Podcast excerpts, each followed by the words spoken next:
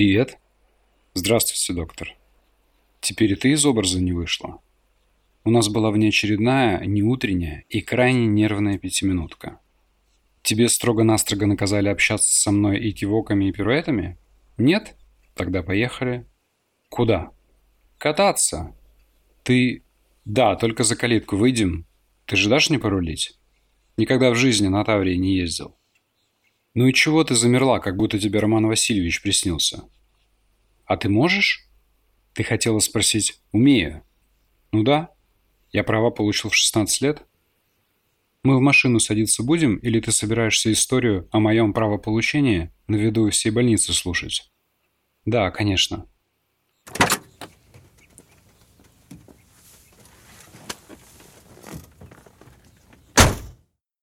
В моей школе был УПК разные специальности. Медсестры, швеи, операторы ПК. Я решил, что получить права довольно практично. А почему ты не выбрал медицинское направление? А я врачом не собирался становиться. Как это? Так это. Я океанологом хотел стать. Это за меня родители решили. У нас в семье все врачи. Или так или иначе связаны с медициной. А почему ты согласился? Так меня не спрашивали. Да ладно, чего об этом сейчас говорить? Вот стал бы океанологом и не сидел бы сейчас с тобой в Таврии. И где бы ты сейчас сидел? Возле Антарктиды. Изучал бы брачное поведение императорских пингвинов. Поехали, Яна Алексеевна. Вон, Валентин Евгеньевич уже идет и смотрит. Подумает, что нам помощь нужна. Может, еще и отбуксировать предложит. Или опять про книгу начнет спрашивать. Я как Валика вижу, Начинаю думать, что вместо автодела на УПК надо было посещать какой-нибудь кружок по скорочтению. Молодец. Итак, права. Перед экзаменом в ГАИ я и мой школьный друг практиковались в вождении. Но не в простом вождении, а в вождении грузовика. Сначала я получил категорию С, так что для твоей Таврии я вообще оверквалифай. Водить мы учились на специальном автодроме, на ГАЗ-53. Я очень быстро втянулся в это нехитрое дело, и мне стало скучно. А когда мне становится скучно, я начинаю придумывать. На этот раз я решил придумывать себя гонщиком. На ралли Париж-Дакар. На ГАЗ-53. Можешь себе представить? ГАЗ-53 на ралли Париж-Дакар. Нет, но я не очень разбираюсь в этом. Так это не важно. Уверяю тебя, даже те, кто разбирается, придумать такое вряд ли смогут. Я постепенно увеличивал скорость, весьма сомнительно лавируя между 90 и 180 градусными поворотами. Ты был один? Нет, с инструктором. Он, конечно, пытался получать удовольствие от моего прогрессирующего идиотизма, но периодически его здравомыслие брало верх, и он начинал бормотать. «Денис, Денис, ну что ты, ну давай полегче». А ты? А что я? Я уже видел себя проезжающим под Триумфальной аркой. Но на пересечении Виктора Гюго и Шарля де Голля я не вписался в 180-градусный поворот и на полной скорости влетел в 45-градусный кювет. Ты был в Париже? Это все, что тебя интересует? Нет, в Париже я не был. Но ремарка читал весьма увлеченно. Как же тебе дали права? Так это был тренировочный день. А за тренировочный день медали не дают и погон не срывают. Но приключения на этом не закончились. В ГАИ я сдавал экзамен самому начальнику ГАИ. Чего ты так округлила глаза? У меня папа был ночмедом. Начальник ГАИ решил лично проконтролировать мою успешную сдачу экзамена. Зачем ему эти нервы? Но произошла оказия. Причем совершенно непредвиденного характера. Рулил я незамысловато, без Гюго и Деголей. Правила не нарушал. Было откровенно скучно. И скорее всего, начальнику ГАИ просто надоело со мной кататься. Конечно же он знал про автодром, про разбитый учебный ГАЗ-53, про инструктора с шишкой. Но вот скажи мне честно, разве это не круто попытаться войти на скорости в 180-градусный поворот на трехтонном грузовике? Может быть, начальник ГАИ где-то в глубине своей гаишной души меня вообще за это уважал, и ему тоже так хотелось. Но положение обязывало. Она подозрительно молчала, и я благоразумно предположил, что тему трехтонного грузовика, не вписывающегося в 180-градусный поворот, лучше не развивать. Скучающий начальник ГАИ предложил мне развернуться на очень узкой дороге. Практически тропинке, особенно для ГАЗ-53. С одной стороны был склон, уходящий вверх под углом 45 градусов, а с другой стороны обрыв, уходящий вниз под углом 45 градусов. На бумаге задача выглядела очень простой. Разворот в три приема. Во время выполнения второго приема я сдавал назад. В обрыв, уходящий вниз под углом 45 градусов. Сдавал очень медленно и очень аккуратно. Честное слово. Но ГАЗ-53 был очень старый. Даже старше, чем Toyota из третьего эпизода Ямайского синдрома. Где-то на уровне глубинных инстинктов самосохранения я решил, что разумно было бы поставить машину на ручник и трогаться, одновременно выполняя три действия. Медленно отпускать сцепление, медленно нажимать на газ и медленно опускать ручник. Люди, не знающие, что такое ручная коробка, наверное, думают, что я шизофреник. Какие три действия? Там вообще только две педальки. ГАЗ-53 не вытягивал. Ему не хватало мощности. Я сделал еще одну попытку. Грустняк. Вот только после второй попытки машина ушла задними колесами во враг. Сантиметров на 50 точно. И мы с начальником ГАИ сидели в кабине уже далеко не в горизонтальной плоскости. Пока я скучно и незамысловато рулил по ровной дороге, лицо начальника ГАИ было похоже на лицо Терминатора. Непередаваемая гамма эмоций. После второй попытки я повернулся вправо и вопросительно поднял правую бровь. Левый угол рта начальника ГАИ едва заметно опустился вниз. «Мне попробовать еще раз?» «Не надо, я сам». «И что ты думаешь, Инна Алексеевна? Кто тут поц?» Можешь не отвечать, это риторическое. В итоге нам пришлось вызвать другой грузовик, который вытащил наш грузовик из оврага. И экзамен так неприлично растянулся, что всем все надоело, и моему школьному другу вождение сдавать не пришлось. «Инна, смотри, отличный съезд. Как раз здесь можно остановиться и поменяться. Ты же не передумала?» «Вообще-то ей согласия не давала». «Ну так давай». «Какой-то ты взбудораженный. Что случилось?» Придурок из Фрунзовки выпрыгнул из окна и убежал. И сейчас я хочу просто покататься, вот и все. Почему ты так на это реагируешь? Потому что несколько дней назад я ему делал спинномозговую пункцию. И несколько полезных советов на прощание ему бы точно не помешали.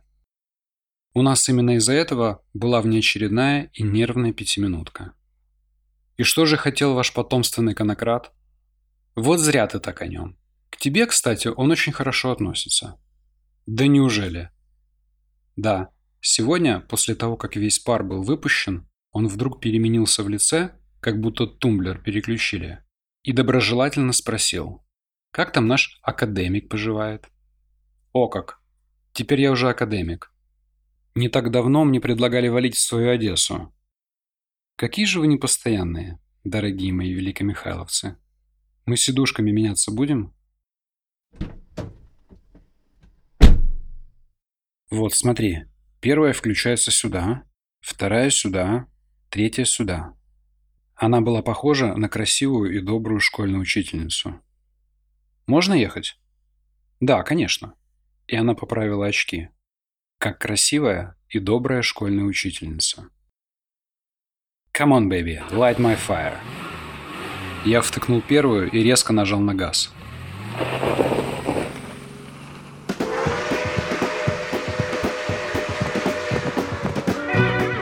Знаете, чем отличается гоночный автомобиль от гражданского?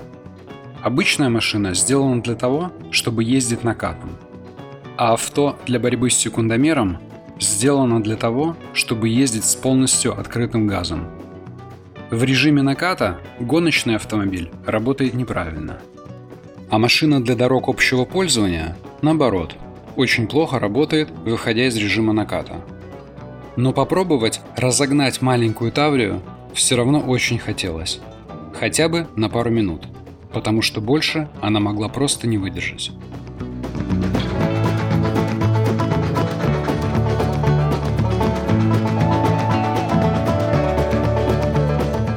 Я щелкал передачами, ориентируясь на рев двигателя, готового разорвать аорту, и вжимал педаль газа в пол после каждого переключения.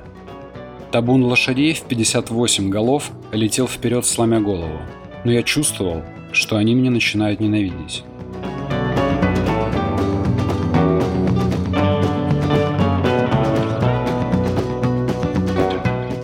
До какой максимальной скорости ты ее разгоняла?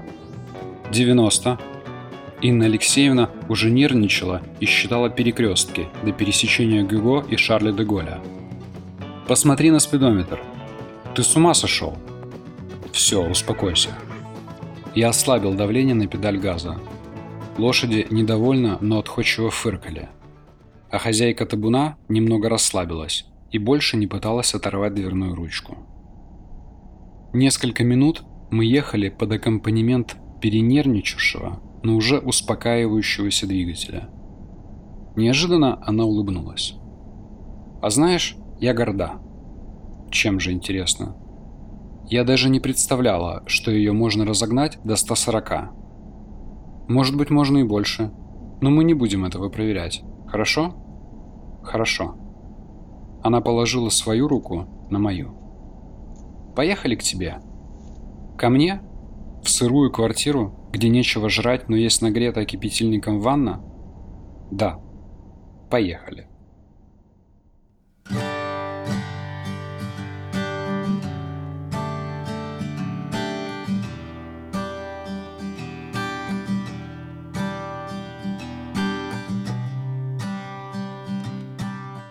Я вышел из хирургического отделения подышать свежим воздухом.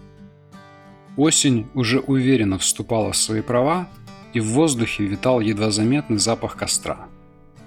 У осеннего воздуха есть необычный привкус, который появляется невесть откуда и также исчезает невесть куда. Вот этот едва уловимый запах костра.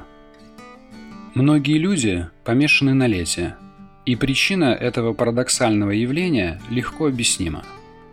Мы живем в обществе потребителей – и культ потребления культивируется все больше и больше.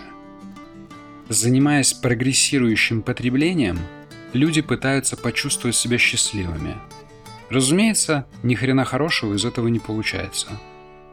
И поэтому принимается гениальное решение потреблять еще больше. А лето, оно же ассоциируется с отпуском, то есть ничего не деланием. Гуликами, пьянками, тусовками – Потребление на фоне ничего не делания. По идее, квинтэссенция счастья, которое все равно где-то прохлаждается. Мы же стараемся и очень усердно, а оно нас упорно игнорирует. А осень, она как будто бы приходит и все забирает. Унылое говно, а чье очарование? Пушкин, кстати, любил осень, в отличие от большинства. Видимо, он что-то знал. Но он же Пушкин, а не что-нибудь. Я считаю, что у осени есть свое, уникальное, осеннее очарование. Да она прекрасна, чего уж там. Особенно, если к ней относиться без наших традиционно завышенных ожиданий или даже требований с претензиями. Осень – это начало конца. Красно-желтое предзнаменование очередного завершающегося цикла. И этот процесс естественен и гармоничен. Смена времен года похожа на быстро вращающееся колесо сансары. Рождение, старение, болезнь, смерть. Несчетное количество раз. Но на самом деле это тема другого подкаста. Понесло Остапа. По-осеннему. Я вышел из хирургического отделения подышать свежим воздухом. Я думал о 140 км в час, о горячей воде, нагретой кипятильником, о ее руках и губах. Я думал о том, что за три недели в Великомихайловке успел сделать намного больше хорошего и полезного, чем за всю свою традиционную потребительскую жизнь. Правда, тогда именно так я бы не смог сформулировать. Но какое это имело значение? Этим прекрасным осенним утром я чувствовал себя счастливым человеком. Определенно. «Доктор, вы таки были правы». Мощный голос главврача резко и безапелляционно выдернул меня из блаженно оцепенелого состояния. «Доброе утро, Роман Васильевич. Приятно слышать. Спасибо. А теперь было бы очень интересно узнать, в чем именно. С них таки надо брать деньги. Означает ли это полный карт-бланш? Без сомнения. Коллеги, я зашел в ординаторскую. С сегодняшнего дня нам официально можно брать взятки. Да мы знаем, Денис Викторович. Вчера на пятиминутке об этом говорили. Вы же на них не ходите. Валентин Евгеньевич, я слышу в вашем голосе упрек. По поводу пяти минуток? Что вы, Денис Викторович? Заведующий ухмылялся. Как же можно? Вы у нас академик. О, и вы туда же. Боря, сидевший за соседним столом, давился от смеха. «Так что там у вас произошло?» «А все из-за вас и вашего фрунзовского ДТПшника. Главный был в бешенстве, чуть ли не матом всех крыл. А потом, перейдя на более миролюбивый тон, сказал, что наш академик таки был прав. Почему вы мне об этом час назад не сказали?» «Решили, что золотую медаль должен получить Роман Васильевич?» «Да шутим мы, шутим. Главный сказал, что хочет сообщить вам об этом лично. Обрадовать, что ли? Ну, может и так. А может быть, это такая завуалированная форма извинений. Хорошо. Прекрасная новость. Валентин Евгеньевич, у меня для вас тоже есть прекрасная новость. Вот она, ваша прелесть. Читайте и наслаждайтесь. Между прочим, я уже вам начинаю завидовать. Почему? Потому что у вас все только начинается. Заведующий расплылся в довольной и неконтролируемой улыбке и очень аккуратно открыл книгу. Да, и вправду карты. Все очень серьезно. Только вот дочитать ее до моего отъезда вы не успеете. Так что придется бандерольку в Одессу планировать. Спасибо, Денис Викторович. Кстати, до каких цифр вы вчера разогнали Таврию Инны Алексеевны? А вы-то откуда знаете? На дороге никого не было. Вот видите, недооцениваете вы нас. А у нас тут везде глаза и уши. КГБ фору можем дать. До 140.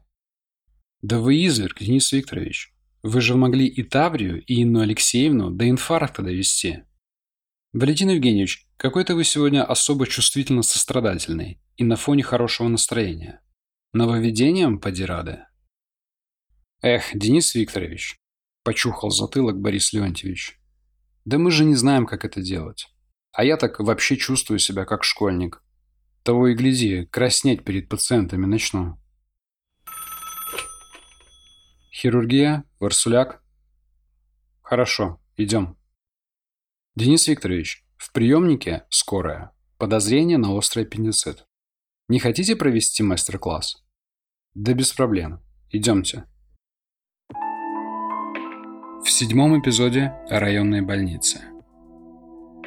Мы полулежали, полусидели на огромном диване Инны Алексеевны и втыкали в неприхотливый пейзаж за окном. Даже дышать было тяжело. Огромная утка, настоящая, домашняя, выращенная с любовью, приготовленная Инной Алексеевной, была чудо как хороша. Родители тактично ушли подышать свежим воздухом. Вообще-то зря – я же говорю, даже дышать было тяжело.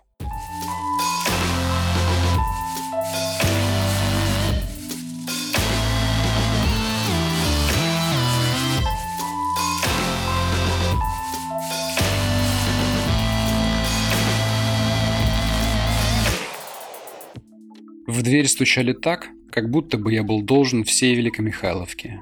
Причем не один раз. Так, все, меня нет, меня нет, идите в жопу. Вот сейчас дверь открою и скажу. Доктор, поехали. Меня нет. Езжай к вашему анестезиологу. Сегодня уже понедельник. А в понедельник я уезжаю в Одессу, понимаешь? Так, але зараз ніч. А що, ніч уже не понедельник? Понеділок. Але робочий день починається тільки вранці. Тобто ти не відстанеш? Ні. І нам поспішати треба. І що там за кіпіш? Кесарєв з Фрунзовки.